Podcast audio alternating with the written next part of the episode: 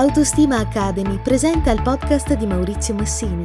Riflessioni e suggerimenti per stare insieme ed essere felici. Eccoci a parlare di un argomento che è presente più o meno in tutte le persone che stanno in coppia da tempo, che si sposano, che hanno figli, ma anche il semplice stare in coppia prevede questa dimensione, la dimensione del rapporto con le rispettive famiglie di origine che chiamiamo i suoceri e le suocere, perché è un tema importante e rilevante un po' per tutti, perché non è scontato, come si potrebbe pensare, che le due persone che formano la coppia sappiano gestire il rapporto con i propri genitori in modo che questi ultimi rispettino lo steccato che circonda e protegge la vita di coppia. È una cosa importante che questo avvenga.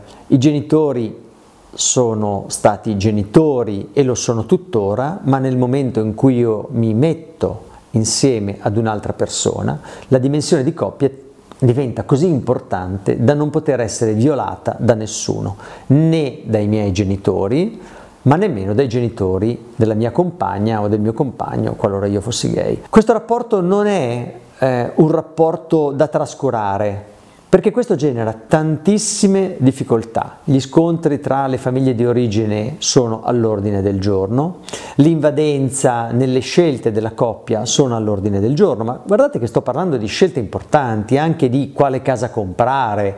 Eh, capisco che la mamma della sposa voglia partecipare della scelta dell'abito da sposa, ma non posso immaginare che sia positivo per la coppia che i genitori dell'una o dell'altra famiglia intervengano nello scegliere i mobili della cucina o dicano la loro in modo invasivo, in modo fastidioso su quali debbano essere i tappeti o le tende giuste. Io ricordo una mia conoscente che eh, una volta sposata era tornata a casa dalle vacanze e aveva trovato le tende di casa cambiate.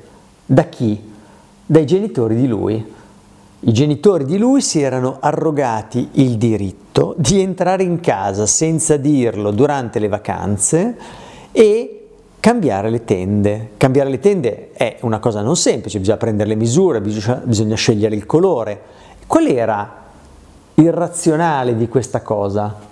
Che la mamma di lui aveva deciso che le tende che avrebbe scelto lei sarebbero state più adatte a quella casa come non tenesse conto del fatto che esisteva un figlio che aveva un cervello per pensare e che comunque esisteva anche la sua nuora che aveva deciso insieme al proprio marito che cosa appendere alle finestre di casa. Ecco, questo è un esempio semplice naturalmente, ma è un esempio che scatena delle guerre, perché naturalmente lei poi si risentì col proprio marito perché non era intervenuto sufficientemente in modo deciso con la propria mamma per farle capire che era una cosa che non avrebbe mai più dovuto fare. Il fatto che tu abbia le chiavi di casa nostra ha un significato che non è quello di puoi entrare e cambiare le cose, ma in caso di emergenza puoi entrare in casa e porre rimedio a dei problemi. Quindi le chiavi è giusto che tu le abbia, ma non ti devi più permettere di entrare in casa. Questo è un esempio, ripeto, molto semplice, molto superficiale, ma ricordate che le scelte spesso vanno molto al di là, addirittura nella scelta della casa. Se te ne vai troppo lontano a me non va bene, perché non scegli questa casa che è più vicina a noi così ti possiamo aiutare nella gestione dei figli? Sì, ma questa casa non ci piace molto. Eh, ma guardate quali sono i vantaggi che ne trarreste, saremmo più vicini mamma, noi non vogliamo questa casa, vogliamo quella. Ecco, qui scattano delle dinamiche e è necessario che ognuno dei due partner sappia gestire il rapporto con i propri genitori in modo da indurli a rispettare i confini del giardino di casa della coppia. Immaginate una casa, immaginate un giardino e immaginate uno steccato.